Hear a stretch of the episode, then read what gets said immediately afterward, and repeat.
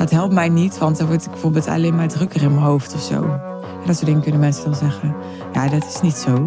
Maar omdat jij stil zit en niet continu afleiding meer hebt van whatever, ga je je er pas bewust van worden hoe druk het eigenlijk is in je hoofd. Het wordt niet drukker, maar je wordt met die drukte geconfronteerd.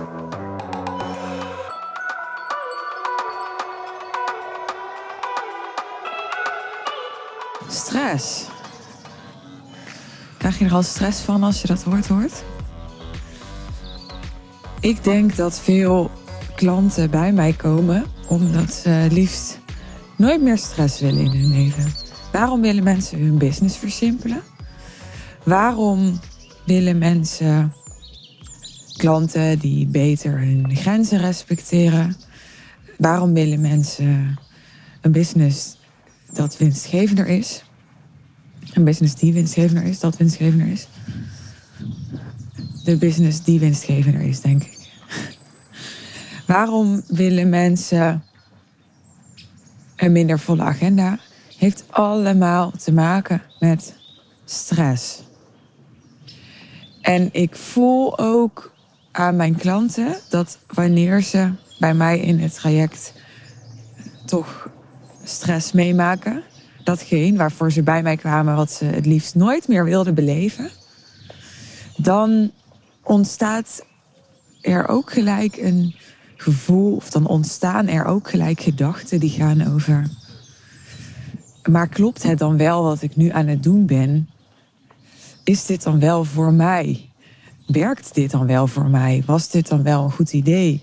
Mensen gaan dan soms ook hun keuze voor het traject in twijfel trekken. Ja, ik zeg het allemaal maar gewoon, want die dingen gebeuren.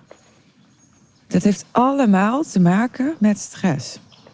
En hoewel ik wel vaker in andere afleveringen mijn punt heb gemaakt over hoe wij vooral mentaal die stress creëren. Ik moet nu denken aan één specifieke aflevering die je dan misschien interessant vindt.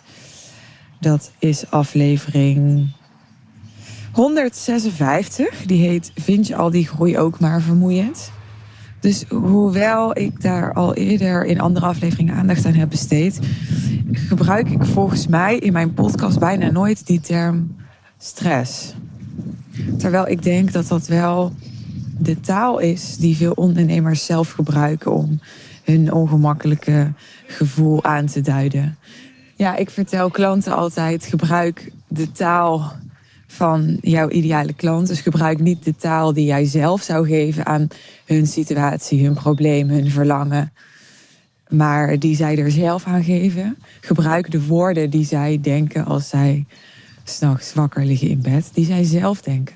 Dus dat heb ik dan zelf ook te doen. Dus ik dacht, ja, stress is volgens mij een woord wat resoneert bij mijn doelgroep in die zin. Dat je dat gewoon liefst nooit meer hebt. Veel van mijn klanten die hebben ook jonge kinderen of hebben op een andere manier best wel veel om handen in hun leven. Niet alleen hun business. Ja, juist dan is stress natuurlijk een herkenbaar fenomeen. Het gevoel, ik moet al die ballen hoog houden, of het gevoel, ik moet een balans vinden tussen al die verschillende kanten van mezelf, dat is het denk ik ook. Hè? Dus de vader of de moeder in jou, de ambitieuze ondernemer in jou.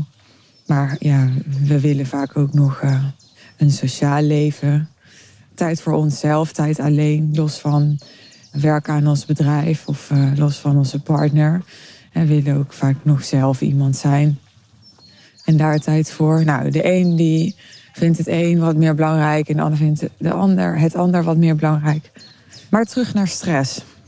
Ja, weet je wat Eckhart Tolle zegt over stress? Dat stress eigenlijk het gevoel is. Dat gaat over het gat tussen de realiteit, dat wat er op dit moment is, en hoe jij vindt dat het zou moeten zijn. En eentje die ik ook onthouden heb is dat Louise Hay zegt, stress is gewoon angst. En die twee die sluiten volgens mij mooi op elkaar aan. Want dat gat tussen hoe het nu is en hoe jij vindt dat het zou moeten zijn, in dat gat zit ook de angst, zit ook jouw angst voor dingen die mogelijkerwijs in de toekomst niet gaan of niet gaan zijn zoals jij wil, omdat het nu niet is zoals jij wil. Volg je me nog? Dus ik pak even gewoon een heel praktisch voorbeeld. Stel, je hebt een omzetdoel van €50.000 voor deze maand. En je zit pas op 25.000. Dan kan het zijn dat je tegen het einde van de maand daar stress over krijgt. Dat je nog niet on track bent met je doel. En die stress die komt dan voort, denk ik, uit de angst dat... En vervolgens kun je van alles invullen. Maar ik denk dat er een basale angst onder zit. Die gaat over gewoon niet goed genoeg zijn. En daarom je doel niet halen. En daarom niet de klanten krijgen of het geld krijgen waar je wel naar verlangt. Hè? Een soort van niet waardig genoeg zijn om dat te ontvangen. Maar er kan natuurlijk ook angst onder zitten als jij een specifieke bestemming hebt voor het geld wat je wil verdienen. Dat je die bestemming niet gaat halen. Hè? Dus stel... Je hebt het plan om over 3 maanden op wereldreis te gaan en je hebt daar een bepaald bedrag voor nodig. Of je hebt het plan om in een nieuwe business coach te investeren.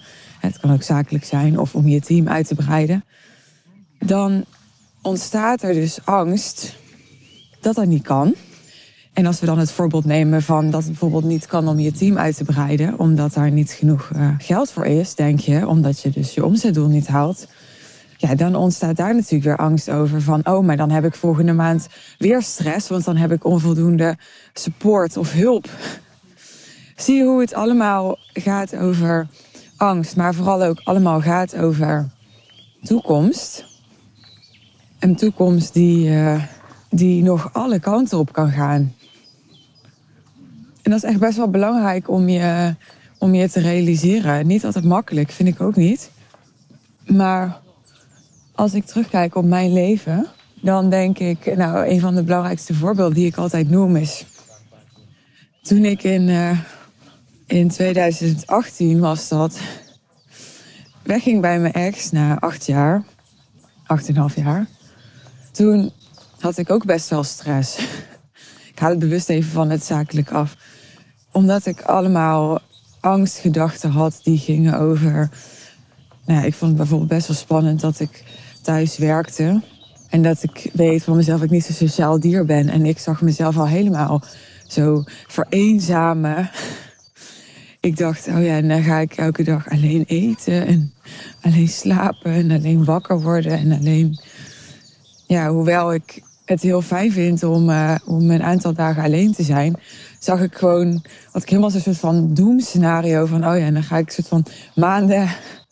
Alleen maar alleen zijn, alleen nog maar mensen op Zoom spreken, bij wijze van spreken. Het was toen nog geen corona, hè, maar toch dacht ik dat.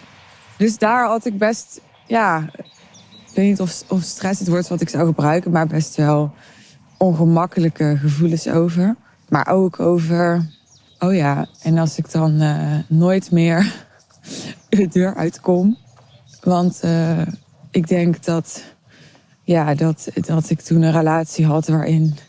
hij daar ook wel een beetje de initiatiefnemer in was. Weet ik eigenlijk niet meer zo goed. Maar we hadden wel zo'n soort dynamiek waarbij ik meer op mezelf was... en nooit zoveel wilde en hoefde. En hij wel.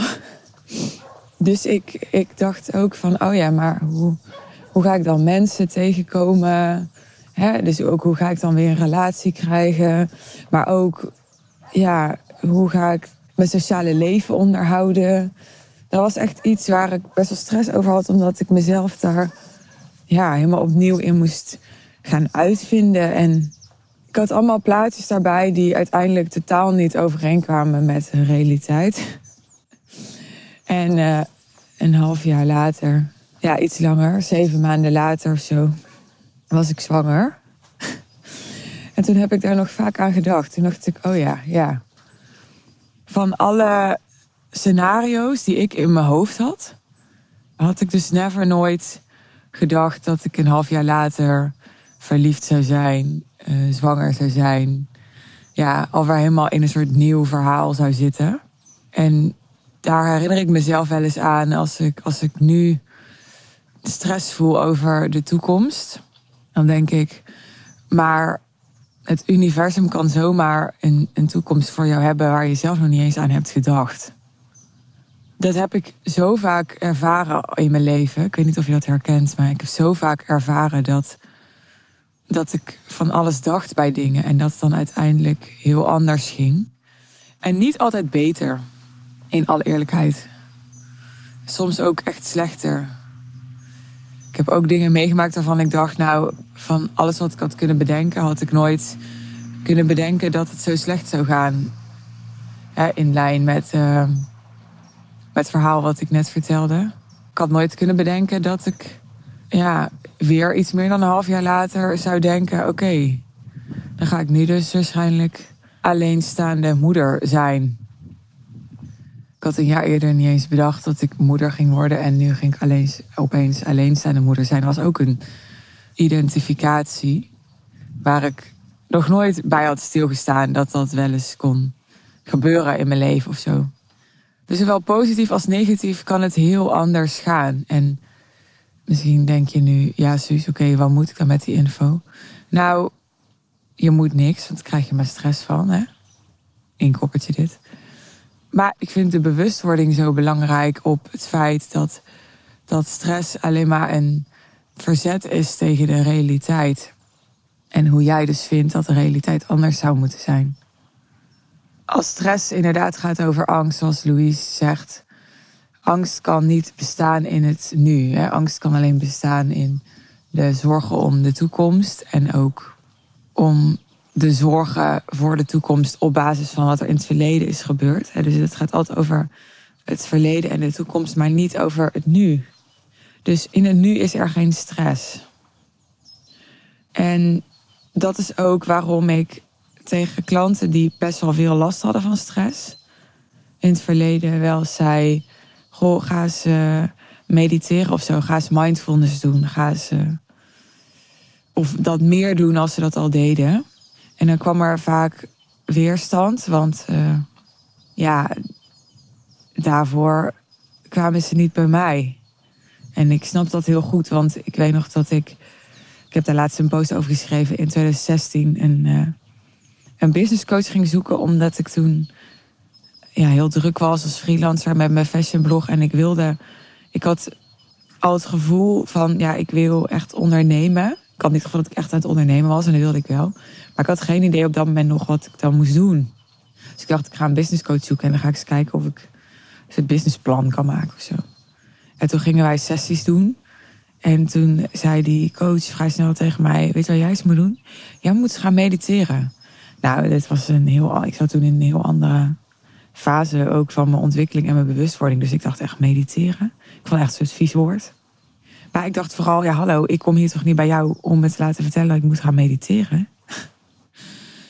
En nu zeg ik dit zelf ook wel eens tegen klanten, omdat het zo belangrijk is, niet alleen voor succes, maar ook voor geluk en innerlijke vrede. Dat is uiteindelijk wat we allemaal willen.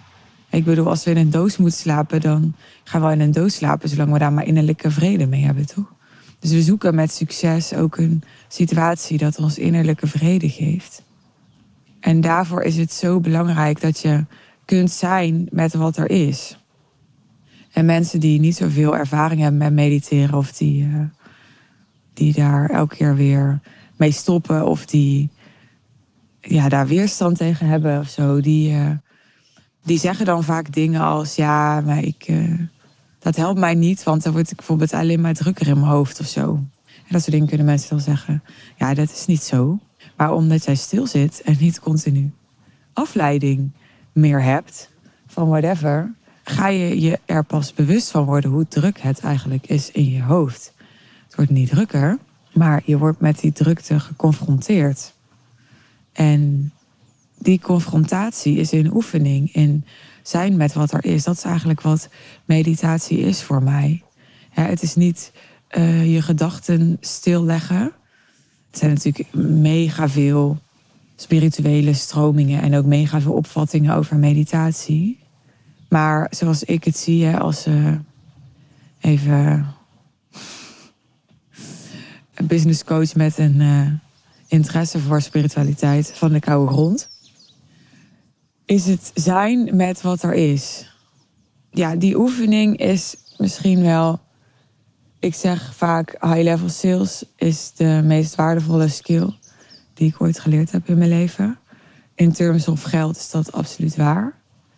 Maar geld is natuurlijk geen inner peace. Hè? Dus als het gaat over die innerlijke vrede... dan is het natuurlijk leren zijn met wat er is. En daar geen verzet meer tegen hebben. Dat is het allerfundamenteelste volgens mij. Ik wil afronden met dat stress dus in mijn ogen... nooit komt door je situatie. En dat is best wel een harde, want ik snap echt dat... als je situatie stressvol is in jouw beleving... omdat je en je bedrijf hard groeit... en een teamlid wegloopt... en je aan het verhuizen bent... en je kleine kinderen hebt... en dus een beetje in mijn situatie zitten met te bedenken terwijl ik dit zeg. Ik had vorig jaar een heel hard groeiend bedrijf. Ik had een huis gekocht, ik aan het verbouwen was. Ik ging verhuizen. Ik had een dochter die 2 werd. En echt nog tropenjaren. Ik voelde in mijn eentje heel hard mijn verantwoordelijkheid groeien. En toch, als ik daarop terugkijk... Kijk, ik ga niet mooi weer spelen. Ik zeg niet dat het nou heel ontspannen was altijd.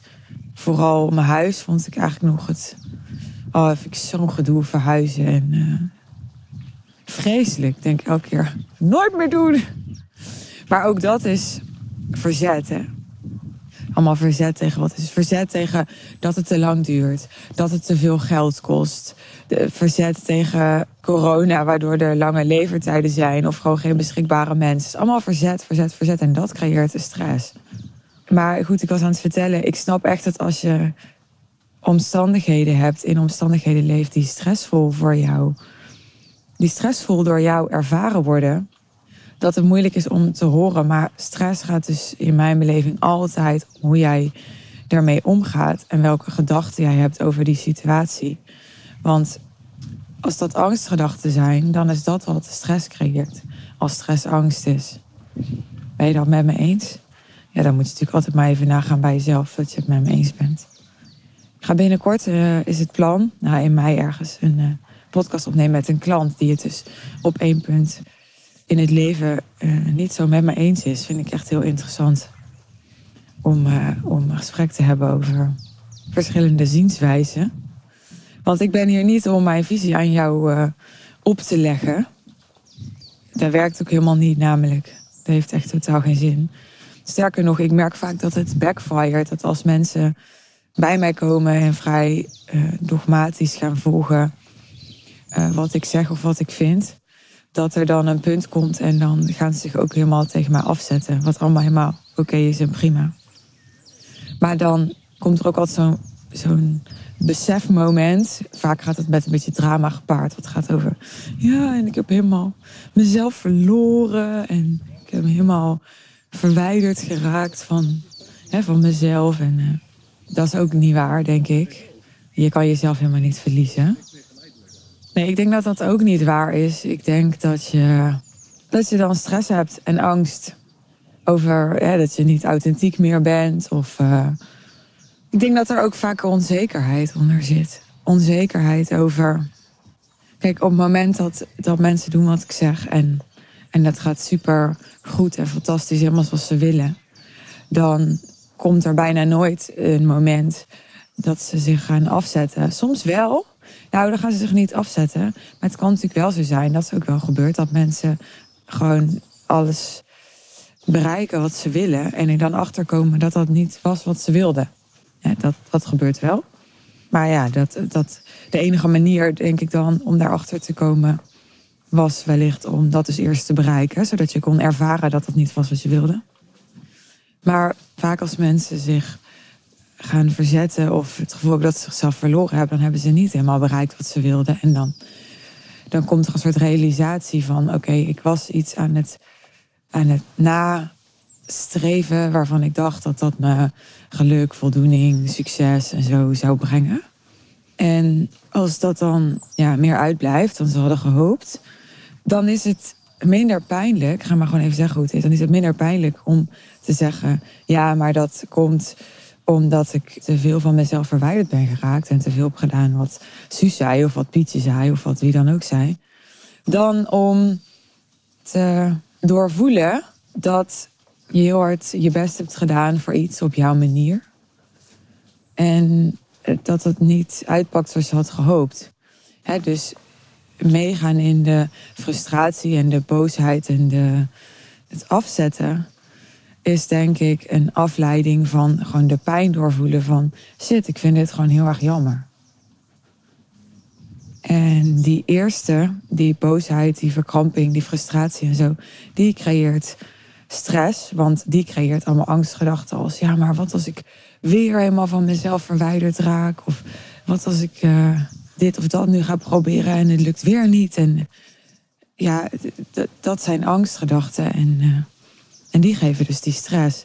Terwijl als je gewoon kunt doorvoelen van oh, dit is niet gelukt zoals ik wilde, dan ga je dat verwerken. En dan, als je het gaat verwerken, dan ben je vrij.